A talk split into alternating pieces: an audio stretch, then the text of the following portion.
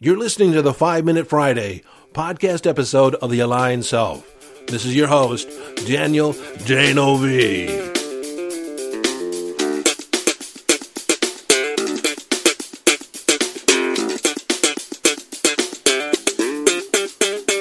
Okay, 5-Minute Friday, a short and concise podcast episode of The Aligned Self, designed to leave you with a question, an idea, a strategy, a tip, a hack, in order to give you greater access to your conscious awareness, evolving your conscious awareness, or give you greater mastery over your mind.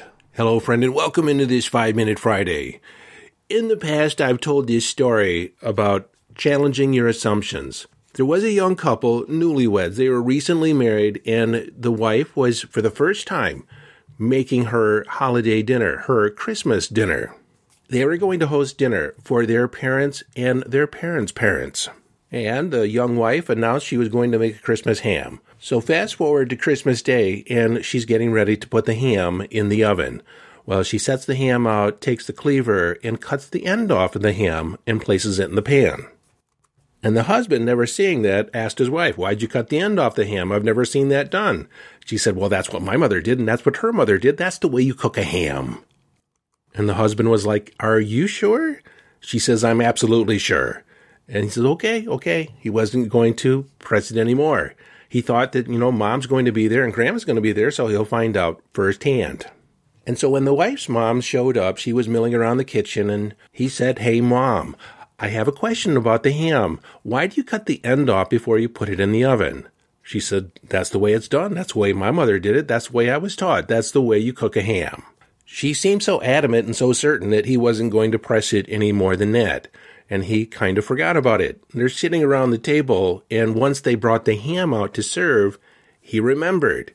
And so he asked his wife's grandmother, "Grandma, why do you cut the end of the ham off when you put it in the oven?" She said, "What?"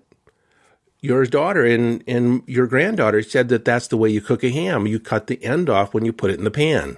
Well, Grandma was a little perplexed, and then she started laughing and says, "Oh, when I was first married, I had a small baking pan, and so the only way I could fit the ham in was to cut the end off."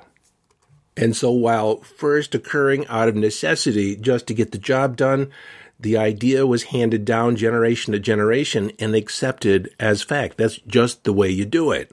Well, I just recently came across a post on Facebook, and I'm going to read it in case you haven't seen it, because it brought up the same idea. And frankly, I found the story or the accounting quite amusing.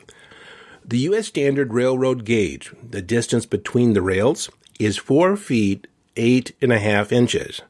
That's an exceedingly odd number, wouldn't you say? Why was that gauge used? Well, because that's the way they built them in England, and English engineers designed the first U.S. railroads. Well, so why did the English build them that way?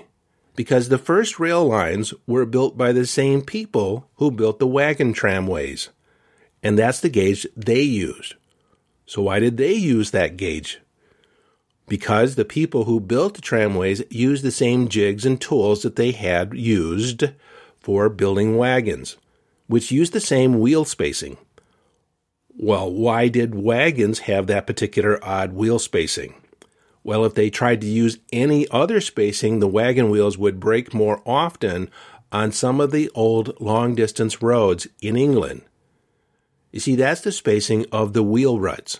So who built those old rutted roads? Imperial Rome built the first long-distance roads in Europe, including England, for their legions. Those roads have been used ever since. And what about the ruts in the roads? Roman war chariots formed the initial ruts, which everyone had to match or run the risk of destroying their wagon wheels. Since the chariots were made for Imperial Rome, they were all alike in the matter of wheel spacing. Therefore, the United States Standard Railroad gauge of 4 feet 8.5 inches is derived from the original specifications for an Imperial Roman war chariot. Bureaucracies live forever. So the next time you are handed a specification, a procedure, a process, and wonder, what horse's ass came up with this? You may be exactly right. Imperial Rome army chariots were made just wide enough to accommodate the rear ends of two war horses. Now, here's a twist to the story. When you see a space shuttle sitting on its launch pad, there are two big booster rockets attached to the sides of the main fuel tank. These are solid rocket boosters, or SRBs. The SRBs are made by Thiokol at their factory in Utah. The engineers who designed the SRBs would have preferred to make them a bit fatter, but the SRBs had to be shipped by train from the factory to the launch site. The rail line from the factory happens to run through a tunnel in the mountains, and the SRBs had to fit through that tunnel. The tunnel is slightly wider than the railroad track, and the railroad track, as you now know, is about as wide as two horses' behinds. So a major space shuttle design feature of what is arguably the world's most advanced transportation system at the time was determined over 2,000 years ago by the width of a horse's behind. And you thought being a horse's ass wasn't that important. Ancient horses' asses control almost everything. Well, I found that story rather amusing, and it reminded me of the fact that we need to question everything. The Buddha said that. Question everything, even things that come out of my mouth. And I want you to question everything I say. In fact, I've thought about this so often that it is a natural response. When I hear something that isn't immediately validated or I don't know where the figure comes from, I ask the question, how did they arrive at that conclusion? Where does that number come from? What's the validation or the source for that idea? When you're in the practice of questioning everything, you increase your conscious awareness. You increase your astuteness. You actually empower yourself to be discerning about the information that flows past your mind. And through that discernment, you can ascertain whether or not those facts, that idea, what's being proposed actually works for you. Does it resonate with you? There is all kinds of information out in the world that is there by assumption. I was taught when I was a kid in school that Christopher Columbus discovered North America in 1492. Well, that's wrong. Columbus was not the first European to set foot on North America, and the whole idea of discovery is a fallacy because you cannot discover a country which is already inhabited. So if Columbus wasn't the first European to set foot on North America, who was? It was actually the Romans. There's evidence to indicate that the Romans were here at about 1100 AD. And after them, it was the Portuguese and then the Vikings.